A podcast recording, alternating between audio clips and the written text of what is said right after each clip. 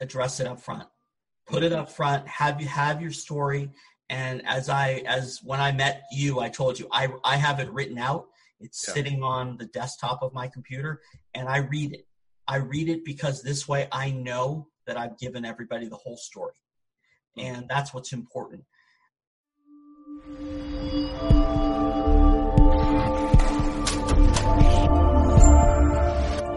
Hey everyone, this is Devin Miller here with another episode of The Inventive Journey. I'm your host, Devin Miller, the serial entrepreneur that's also the patent and trademark attorney and founder of Miller IP Law.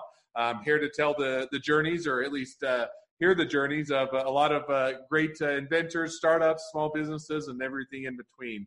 And today we have a guest on that I'm sure won't disappoint on all of that. His name is Nuri, and has a great, interesting story. The short of it is that right now he's working on a text message, and I'll let him explain it better than I would, but a text message company that you can then make sure to keep all of your records, to track all of that. And with the advantage, and I'll let him get into that, backing up to his story, he had some startups in the 90s that he worked on, and had a brief run-in with the FBI, and he'll dive into that a little bit more. And now he's up to today and working on a great startup and a great business. So welcome to the podcast, Nuri. Hey, Devin. How are you today? I'm doing great as always. So maybe I gave a brief introduction, but you will do a much better job than I ever would. So maybe I'll turn it over to you. Maybe give people a bit of your background and your journey and introduction, and we'll pick it up from there. Sure. So I've been the founder of multiple startups, had a couple of decent exits that I don't really like to talk about the past, but every one of them has been a learning experience. But the most interesting part to me is that you usually learn more from the bad parts of your life than you do from the good. Mm-hmm. So, as they say, it's you never lose, you just learn. And that applies to everything that I've done. Right now, we're doing a company called Tech Smarter. We're about 15 people. We've been a distributed team since we started the company, and we're up and down the state of California. We're in Oklahoma. We're in New York. We're in London. We're in Colorado, and probably some places that I'm forgetting about. But at the end of a day on a Wednesday, I guess that's going to be forgiven. What we've built is a compliance service, and what it does is it addresses regulatory additions that agencies such as the FDIC and the SEC, and there's a whole bunch of 2, 3, 4, and 5 letter acronym agencies that I could drop on you, but you guys will get the point. And the way that a stockbroker, say a Merrill Lynch or a Morgan Stanley, the way that they backed up and recorded phone calls for 30 years, and the way that they backed up emails for 30 years, they've now taken those regulations and expanded them dramatically. There's now a responsibility of all of those organizations, basically every high compliance organization that's out there. This includes doctors and hospitals and nurses as well. They have to record all of their communications if they post on Facebook, if they send a text message, excuse me, if they send a message on Facebook Messenger. Basically, there are about 80 different platforms that this covers, and we don't cover them all yet, but they will all be covered eventually. The difference between us and everybody else is we took a service, excuse me, and we built something differently. I'm not going to tell you we built it better, but what we did was we approached the problem in a different way. And the result is that there are not, excuse me, I have a frog I can't get rid of. My apologies. All right. We've solved the problem that's called leakage. And the competitors that are in our space, what they do is they require a secondary phone number to be used on the phone, and communications go through a private server.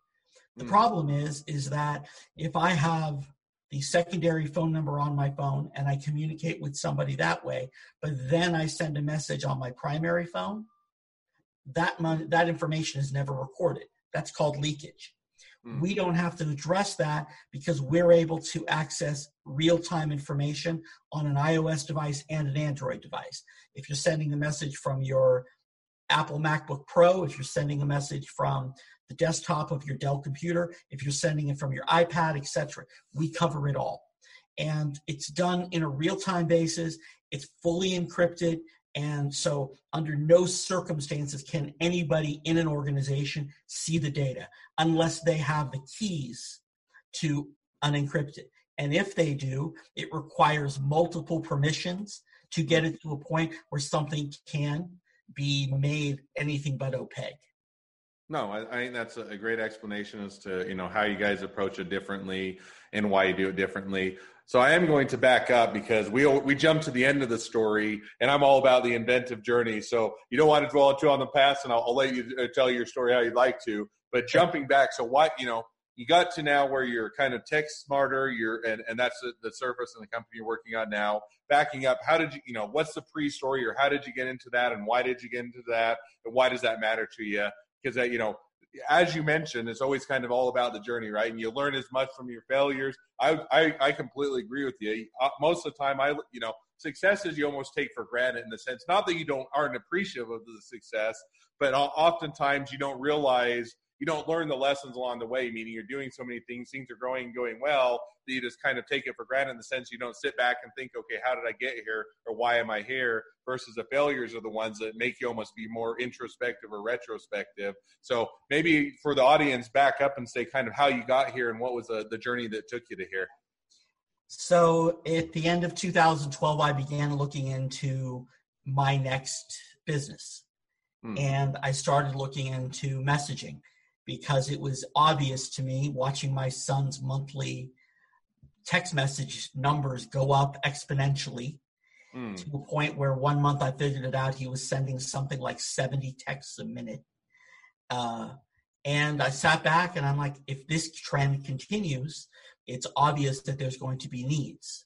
Well, at about the same time that this happened, in December of 2012, very early one morning, the FBI raided my home. They didn't do anything wrong. They did their job. They sent 30 people. They had nickel-plated weapons. I have never had an unpaid parking ticket. So, you know, but I get it, what they had to do. It's not a safe job. I respect what they did, and everybody that was there was a professional, and they did their job. It started the most difficult area of my life.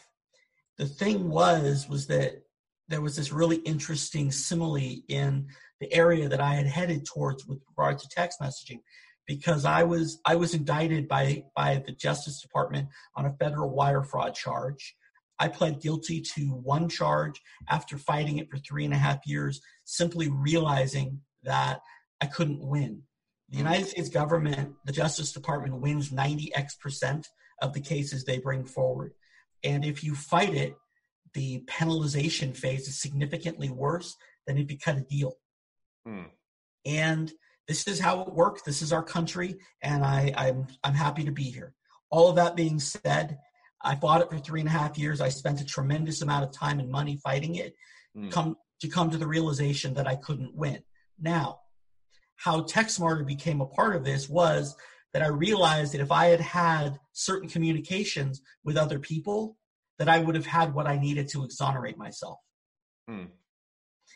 And not having that ability in this time frame, shortly as 2012 ended, I changed from an Android phone to an iPhone, and I lost all my text messages. Not that I was keeping them anyway. However, if Tech Smarter had existed, I would have had what I needed to avoid 7 years of trouble. But the experience, it was probably the most transformational experience of my life. I was incarcerated for 16 months and 10 days. I read 435 books in that period of time.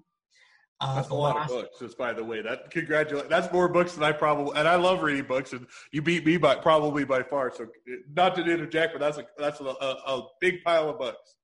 Well, look, you're up at 6:00 a.m. You're up until 11:00 p.m. I'm not a big TV guy.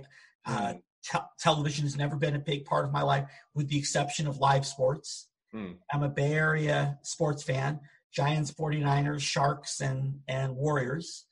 And in where I was in Central California, they showed more LA things than they did Bay Area sports.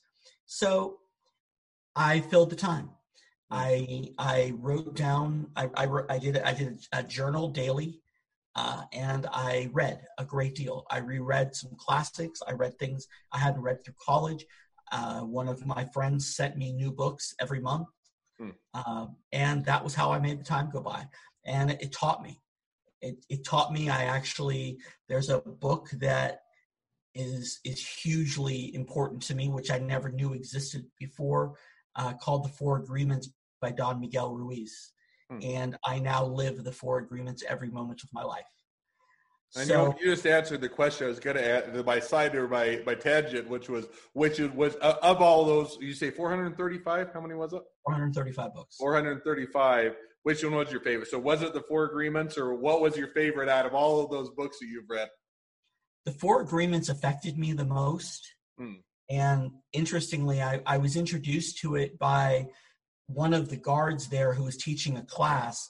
Her name was Miss Hopkins. And the day before I left, I went to her to thank her.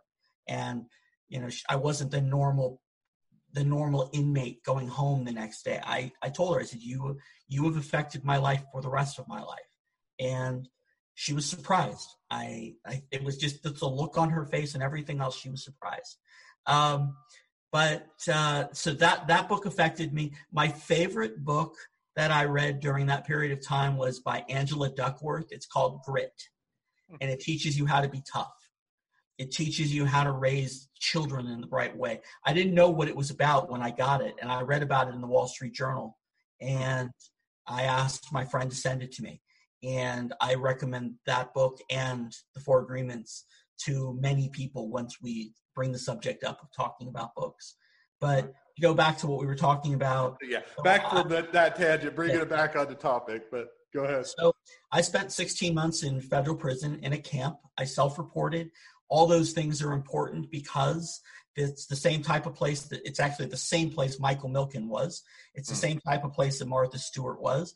But on the flip side, I was woefully unprepared for everything that I experienced during that period of time.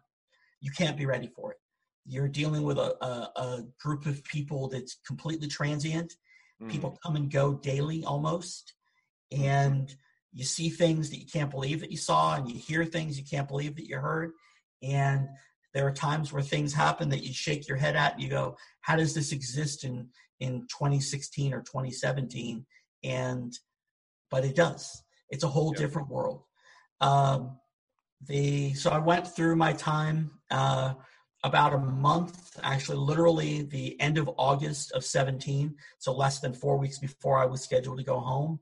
I got diagnosed with pneumonia after they took me to the hospital, and I spent nearly 3 weeks in the hospital, a significant period of that time in intensive care, and so I'm, the BOP took care of me. I understand there's a lot of things that are negative about them, but they took great care of me and the people that I'm aware of, and they do their job and they're professionals, and that's all there is to it. So, it's not an easy job. They deal with a whole bunch of different people with a whole bunch of different motivations and a whole bunch of different ways of being raised. So, but it now has taught me patience. It's taught me how to listen. One of the things that I believe I do better than most people is listen. And I don't listen to give a response. I listen to hear what the person is saying. And there's a huge difference. No, and I'd say most people are guilty on when they're talking with someone, they're thinking about the next thing they're going to say or the next, it's always a much more of a me-centered conversation of, okay, they're talking, but I'm going to prepare the next thing that I want to talk about. The next thing, and you never, half the time you miss half of what the other person's saying because you're not really listening. So I completely agree. So if I were to take that, and I think it's an interesting backstory. So you had your startups before this, you were working in 2012, things, you got raided.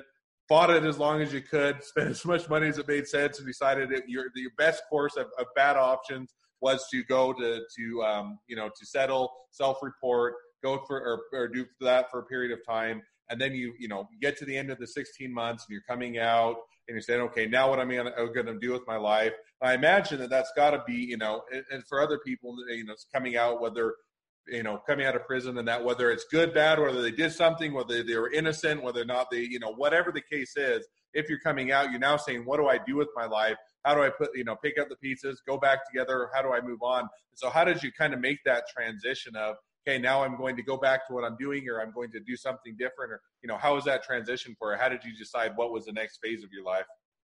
It actually took me a long time. When I got out, I was still very ill, and I spent months virtually bedridden. I was a very ill person. I have permanent lung damage, and my breathing is limited to this day now, nearly years later. That being said, I tried to get jobs. I applied for over 1,100 jobs that I was qualified for, jobs that were significantly below the income that I had earned and the types of customers that I had done business with. Yet I wanted to stay in the startup game. But when you come out and you're a convicted felon, and your brother and other people tell you you'll never raise money, listen, right? Going to prison shakes your self-confidence to the core. Yeah, I can imagine. And, so many people told me that I'd never do it. And I'm stubborn like a mule, but when somebody tells me that I won't do something, I want to do it just to prove them wrong and to show myself that I can do what people think I cannot do. So I tried, Devin, I tried. I had hundreds of interviews, and at various stages, they got to the point, and part of my probation is that I had to disclose this to everybody, which is what I did with you the very first time we spoke. And it's something that I disclose to everybody. It's necessary, and for the reasons why I told you, which is that if I tell you, it's not that you're hearing my side of the story, it's that I have the integrity to tell you, and that's what's important, right? Everybody has baggage, but the question is, how do you handle it? Do you carry it like it's a big lug or a big weight, or do you carry it with grace and say, okay, this is what happened to me, but you know what? Things happen to everybody. Maybe you didn't go to prison, but I can assure you, most people have a story that they don't want people to know about. Yeah. But regardless, whether they do or they don't. Yeah, and so, it's kind of the story. Now we're going back to the books. It's almost the story of the Scarlet A, right? You can either, everybody has theirs, whether or not you can see what there are. You can either wear the Scarlet A around with you are being ashamed of it, or you can say, this is part of my life, it's part of my journey, and I'm going to use it as a way to build it and become better and overcome type of thing. So I like that analogy. I think that certainly makes sense. So you applied to your 1,100 jobs, and you said, okay, at some point or another, they all got to the point where they're saying, pass or no, thank you. And no matter what you did, you couldn't find it. So you're left with that. And I assume that's probably not atypical. I'm sure it is hard to come out of the prison system, and people look at you good, bad, or indifferent differently than when you went in, right? And so then you have kind of that. So how did you, after applying for 1,100 jobs, you said it took you a while. How did you kind of come out of that or decide, okay, now I'm going to do this? Through the good-heartedness of friends and advisors, I talked these things through. I talked about my frustrations. I talked about my challenges. I had people who were interested in me, but once I got to the end of the interview, and it was always in the first interview, I told them the interest went away. And then in some cases, it got to a second, third, or fourth interview.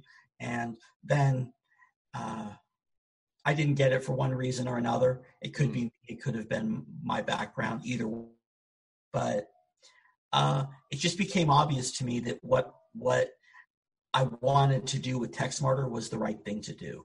And in that period of time, from 16, 17 into 18, the industry had changed dramatically. Regulations that before had been in discussion now became applicable by regulation, right? So it became more and more clear to me that Tech Smarter was needed, and that it was a very big and viable business. So I started from scratch. I negotiated a single developer, and he and I did the work, and then we brought in another one, and then we slowly built a team of people who were good enough human beings and had enough faith in me as a human being to believe in my vision and the things that I knew. And you know, now I sit back and please don't take this as arrogance, but this is genuinely how I feel. I don't think there's anybody in the world that understands compliance and the part of that business that I'm in. I don't think there's anybody that understands it better than I do. And when we talk to people, and you know, we did a great deal of product validation, a great deal of market validation. We interviewed over 6 professionals all over the world, and we've built what they told us they wanted. In an amalgamated sense. So now it's interesting. We expected to install our first customer last month. COVID has definitely slowed things down, but what we've done is we decided as this thing began, and I sent everybody from the company, I asked them to stop taking meetings about 10 days before California shut down. So give or take the 5th of March, we shut everything down, and we decided to go whole hog into continuing our development. And so now we're doing that and continuing to work towards some of the other initiatives that we have. And it's been very flattering because the response we've gotten, even as a very small company without a customer, we've talked to and had interest from some of the largest financial organizations in the world. And one of them who I can't mention, but they are one of the 5 largest financial institutions in the world, has been piloting our service since before Christmas. Oh, that's exciting. That's cool. And they're very happy with it. Cool. So now for to say now, because now we've gone to the past, We've talked about the present. So now where do you think in the next 6 months to a year, where do you see things going, or how do you see things going? If you had a crystal ball. Well, you know, we're at a very interesting time.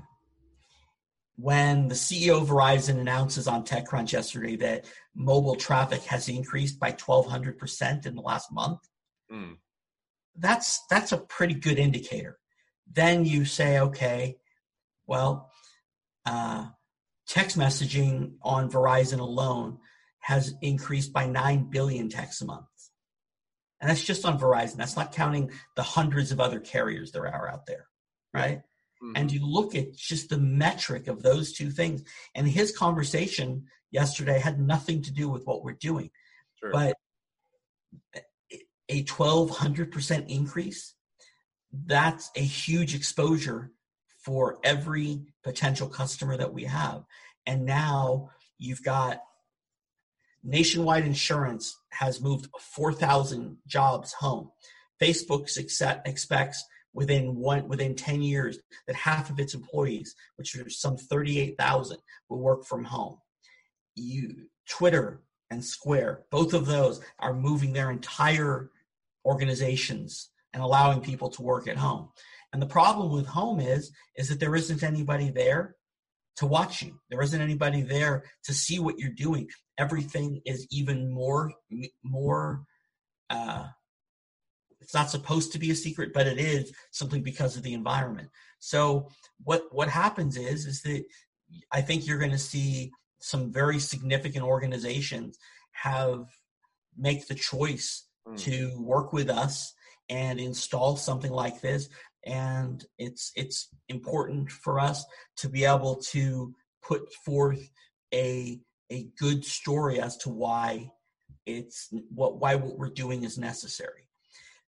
When some of the people that we talk to about this, it's immediately George Orwell and Big Brother and all these other things. And I can't not say that's correct. I read 1984 probably in the late 70s in high school. But I read it in high school too, so there we go. We both have that. It was one of my more favorite books of the ones I had to read in high school. I actually enjoyed that one. So I did too. Actually, it's another one that I reread when I was in camp. But the thing about it is that it's not only Big Brother, but we look at this as protection. We now live in a Me Too world, and text messaging has been the Wild West. People could say anything. They could do anything, send inappropriate pictures, inappropriate statements. And it's not on a phone call. Yeah. And even though a text message is a quasi-permanent record, what most people don't realize is that once your phone hits 10,000 text messages, it starts erasing the oldest ones. So if somebody has a situation and they take their phone to human resources, their phone can do one of two things for a situation. It can either implicate somebody or it can exonerate somebody. But either way, it's protection. Yeah. It protects the parties that are involved. It protects the employer of these people from... It protects the truth, and and that's probably the biggest thing, right? Exactly. And since our messaging is real time, if I sat here and Devin, I said to you, okay, here's my phone number. Send me a text message right now. I could go into our database here on my computer, and I could show you your phone number, which I don't have your mobile number. Not that it's a secret, but I won't ask you for it now. Sure. But I could show you. I could say, Devin, send me a text message. And we were with one of the biggest banks in the world. We did a demo for them in the fourth quarter of last year, and this was before our product was really ready. We weren't ready to sell until March of this year. We needed to make sure that we had a bulletproof service. And now we're comfortable that we do. And it's able to scale. We could handle 10, 15, 20,000 or more employees from different organizations, and we can scale it and build it into something large to give a large organization the protections that they need. And for them to be able to withstand audits from organizations like FINRA and the SEC, where the auditor checks to make sure that this information is archived properly. Okay. No, that's all very interesting, insightful, and I tend to agree. I don't see everybody, COVID or non-COVID aside, and COVID maybe accelerated a little bit, or at least temporarily, we're moving to more a connected society to where I look, I look on how I communicate with everybody, and I mentioned on this podcast this a little bit and on other ones, I've done Miller IP Law, and I do a couple other startups I'm a part of, and engineers, I use Slack. For some clients, I use text messages. For some, I use a phone call. For some, I use email, and it continues to increase. And the way that you're going to capture that, and I'm certainly sensitive as an attorney. You always laugh at why attorneys always want something in writing, and it's kind of the same thing. That way, people's memories changes, and recollections change as time goes on. And you say, no, you'll tell a client, you'll tell somebody you're talking with, or that you'll tell them one thing, and then months or years down the road, they'll say, you never told, this is what you told me. And so that's why attorneys are always so, aggressive about making sure we always put it in writing, is then you can always point back to it and say, no, remember, I can show you, this is what I said, and this is why I said it, and this was the context. So I completely get why, capturing that information. And that's why I said preserving the truth, because people's memories aren't always the truth, that they can't always remember how things, and it's not even a slight against people, right? We just naturally, our memories change and things over time. So I think that's very interesting. I always have so many more things that I want to touch on in the podcast that I never have. We're getting towards the end of the podcast, so I'll ask it. My questions I always ask at the end of the podcast to make sure that we hit on those. So my first question is what was the worst business decision you ever made? I was in the liquidation business, and a member of my family. Excuse me, a member of my family had a whole bunch of inventory that I knew nothing about for that they needed to get rid of. And I said I would help them. And it cost me, I lost $50,000 that day. That was, so that the lesson from that was only do what you know. Don't go into stuff you don't know. And it make sure you learn the stuff before you go into it, at least, or make sure that you know it. So if you don't know it before you dive into it, become an expert on it. And I think that's a good one. So. All right. So don't get into, so now I'm going to tweak my second question. And if hopefully you don't mind, I'm going to tweak it slightly. It's normally what would be if somebody you're getting into a startup or a small business, what would be the one piece of advice you'd give them? I'm going to tweak that slightly just based on your story and say, if you had someone that was dealing with, you know, coming out of prison or and wanting to get into startups, wanting, you know, facing some of the same things you did of applying for lots of jobs and wanting to, you know, and not being successful and landing a job and dealing with those difficulties. What would be the one piece if you say, hey, coming out and restarting your life, what would be the one piece of advice you'd give them as to how to get into startups or small businesses and how to build that? That's a tough question because each one of those situations are going to be unique. What I would tell anybody is address it up front, put it up front, have your story. And when I met you, I told you, I have it written out. It's sitting on the desktop of my computer and I read it. I read it because this way I know that I've given everybody the whole story. And that's what's important. You know, there isn't a right and wrong with regards to that. What there is what works for you.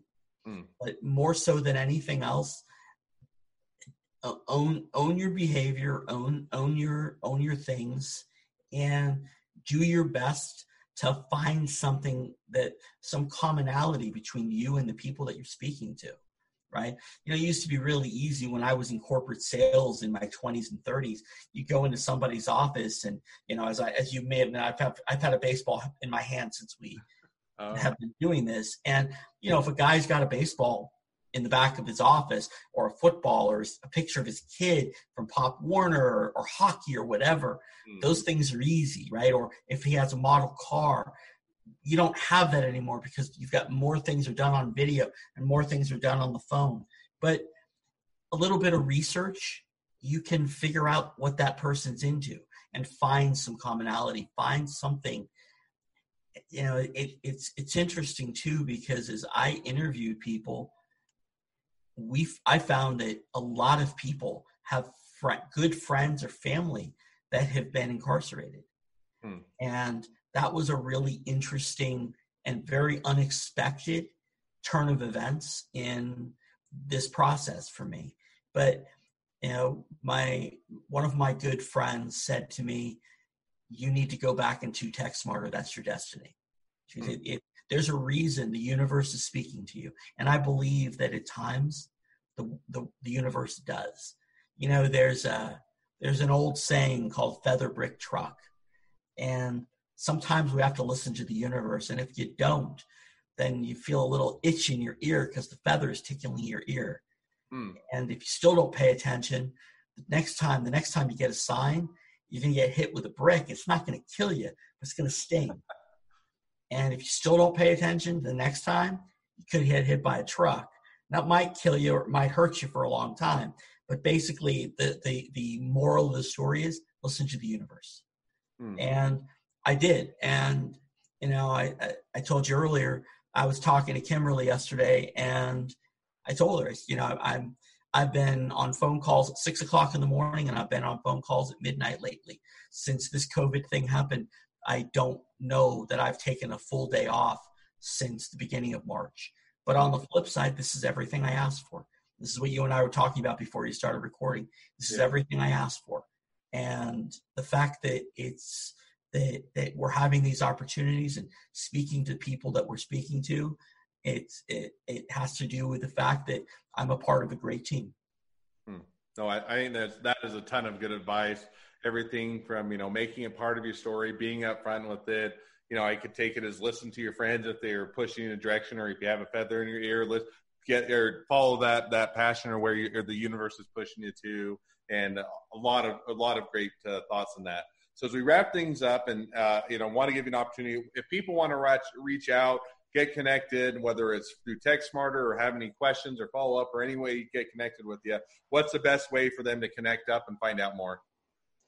They can send an email to me. It's just my name. It's nuri@techsmarter.com. And I'm happy to talk to anybody.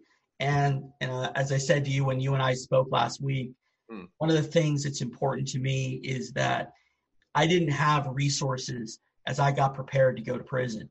I didn't have anybody to talk to.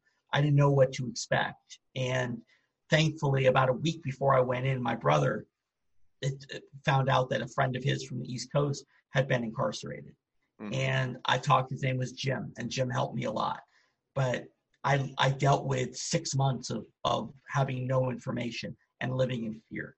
And it's something that people are afraid of. And I'll tell you this, if you are going to a camp or you're going to a low security facility, then what you see on television is not anything close to what it is. So if somebody wants to reach out with regards to that or anything else, the other thing that we're doing that's very different, and I didn't bring this up before, is as we grow, eventually an undetermined percentage of people that work for Tech Smarter will be people that are out on probation, and that have that we want to provide a way for people to come back into society, learn a new skill so they don't have recidivism and they don't go back. You know, the hardest part is like 70% of people who are incarcerated go back. And those numbers are heartbreaking. And if we can affect one life or two lives or 10, whatever it is, then we've made the world a little bit of a better place. And if we can teach them something, provide them with a job for 2 or 3 years, and then they can move on to something else, and we can bring in new people who can learn from us, and we can teach them. And the fact that the CEO of the company spent time in prison, they're going to see it differently, but they're also going to understand that I'm going to understand where they come from, what they saw. No, on both those, I think that, first of all, that's a cool mission. I think that there's certainly, people coming out, giving people a purpose, and even whether it's from prison or otherwise, giving people a purpose, giving people a path forward, ability to grow and to overcome whatever their scarlet A is, whatever their background is, whatever they're dealing with in life, whether it's any of those. And I think that to take that as a mission, both in order to help those people coming out of prison, given your story and your experience and your journey, I think is great. And also giving the offer, hey, if people are wanting to know more, or they're going to be going into prison or knowing what to deal with and how to deal with it, or coming out, I think it's great that you're offering that as a resource, in addition to Tech Smarter and the company you're building in that. So on all of that, very much appreciated, and that's a great offer. Well, I appreciate you coming on. I always get to the end of these, and I think I almost say it every time, but it's true with this one nonetheless. But there's so many more fun things that we could talk on, dive in deeper in that, and I always run out of time. And so we'll have to have you on another time and see how your story goes. And as you continue to ramp up and come out of COVID and things continue to grow and build and all of those great things, it'd be fun to have you on again. So thank you for coming on. It's been a pleasure. For those of you that are interested in being a guest on The Inventive Journey, we always love to hear everybody's inventive journey and their story for the startups and small businesses, and how they go about that. You can reach out and apply for the podcast at inventivejourney.com. And you can, if you ever need any help with patents and trademarks, I'm here to help startups and small businesses at Miller IP Law. Thank you again, Nuri, for coming on. It was a pleasure. It was fun to talk with you, and I appreciate you sharing your journey. Thanks, Devin.